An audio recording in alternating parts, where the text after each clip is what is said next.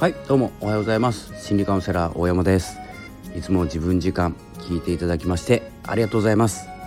えー、今日はですね1月11日、えー、月曜日ですね。えー、とですね連休ということで、えいかがお過ごしでしょうか、え今日のテーマなんですけれども、え思考整理についてですね思考整理で大事なこと、え思考を整えるというかですね片付けるっていう意味でですね使ってるんですけれどもこれについてですね今日はお伝えしたいと思います。よろしくお願いいたします。えーと、思考整理、えー、とですねちょっとですね例え話から今日は話したいと思うんですけれども、えー、例えばですね欲しい服があって、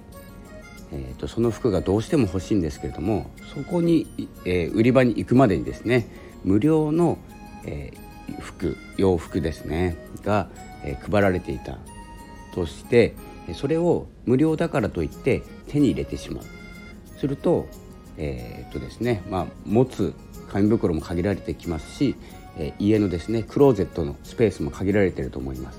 するとどうなるかというとクレクローゼットは無料のいらない服でいっぱいになります、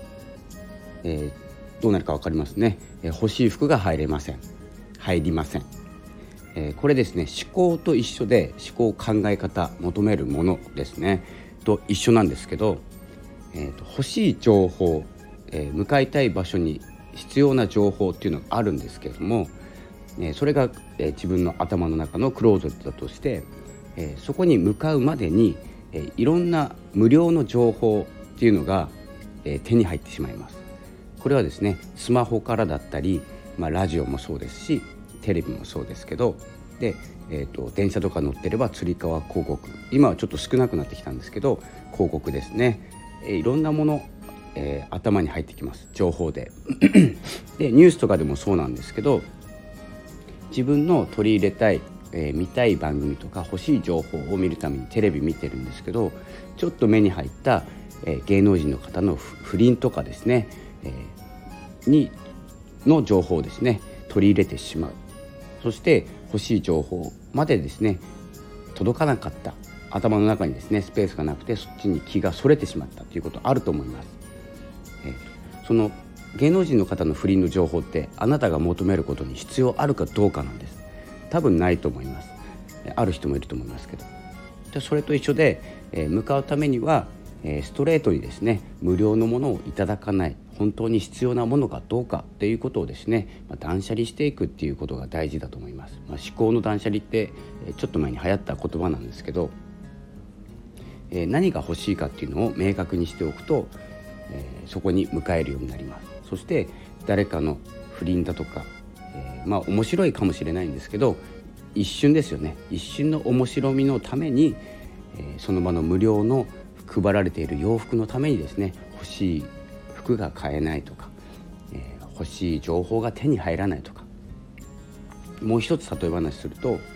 えー、どうしても食べたいものがあるんですけども、えー、試食コーナーで無料のものでお腹にいっぱいになってしまって本当に食べたいものの時にはですね美味しく食べれなかったっていうこともあると思います。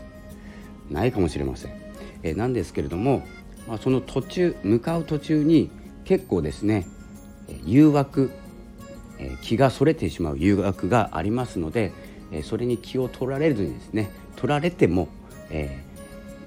ー、見てもいいです見てもいいんですけれどもいらないっていうジャッジですね、え、していくとそっちに気を取られずに向かいたい方向に向かいます。えー、という感じでですね思考を整理していきましょうということと、えー、無料のもの、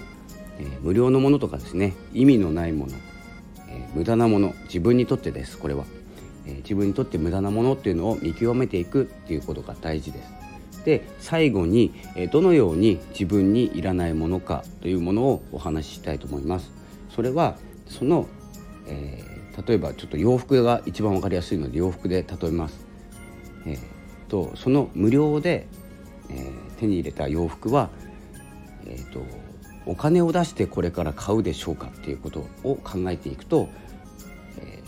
いるかいらないかっていうのがジャッジできると思います。という感じでですね思考もですねその情報はお金を払ってでも手に入れたい情報なのか